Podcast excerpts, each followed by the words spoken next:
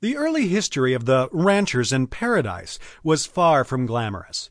Those officers were not necessarily outdoorsmen, they were engineers and mechanics. At best, the pilot's idea of outdoors was high above the ground. But early ranchers at Area 51 were issued work boots to defend against the rattlesnakes. The location was so remote that as soon as the sun set, everything turned pitch black. There was no ambient light from a highway or street lights. All the workers saw at night were stars in the vast expanse above Emigrant Valley. To address the issue, the workers were issued hats with lights. They lived in tents and not the fun kind. They were canvas tents, pitched atop wooden platforms and lovingly called hooches. In spite of the arid environment, frequent desert storms would roll through, ripping away the canvas and filling the usually empty lake with up to an inch of water in no time. One cook served up grub in the makeshift mess hall.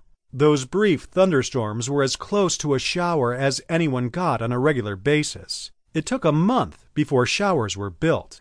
Less than three dozen initial military residents set up camp. They were provided security by a handful of CIA officers. Perhaps the biggest thing to fear in those early days was the unexpected morning howl of a coyote in the dark desert, someplace out of sight. Initially, all the workers did was fly all day, and not too far at that. They were restricted to a 100 mile radius. If anyone crashed one of these newfangled top secret planes, the CIA's job was to keep it quiet. That was easier to do if they stayed in the heart of Groom Lake. Eventually, housing improved. Quonset huts appeared and water wells were dug. In spite of its dry lake bed, Groom Lake sits above an aquifer. The water is there, it's just covered with the salt flat. Eventually, there were house trailers, boiling in the hot sun. Three workers lived in each house trailer. No one was allowed to call home. No one was allowed to ride home. The only visitors were the occasional wild horse. They were, in essence, off the grid. Quickly, the population grew.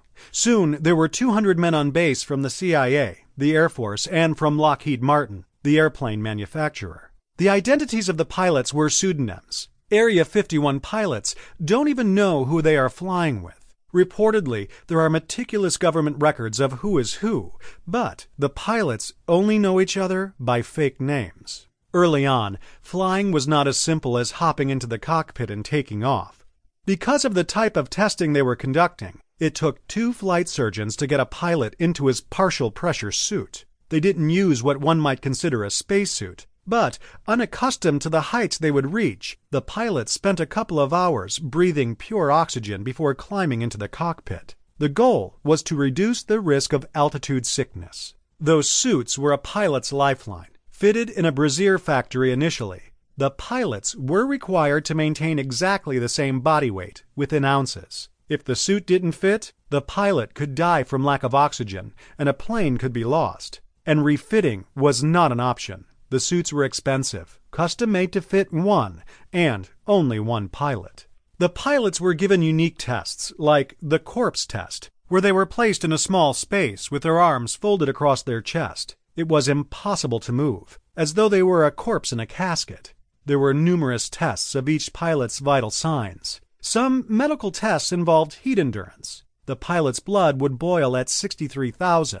They were aiming to go higher. The flyboys at Area 51 were going to do more than fly. They were going to fly beyond what anyone had ever dreamed.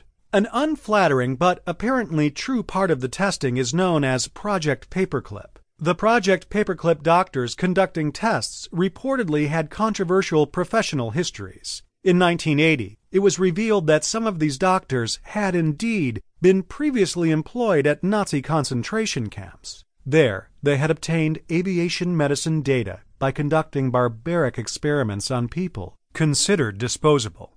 As Jacobsen notes, numerous questions have arisen as to how the government located the doctors who provided their services during Operation Paperclip. How did they know what to test for? And how to conduct aerospace tests? Were they inventing as they went along? Of all the secret history that has been revealed about Area 51, the U.S. federal government has never declassified Operation Paperclip.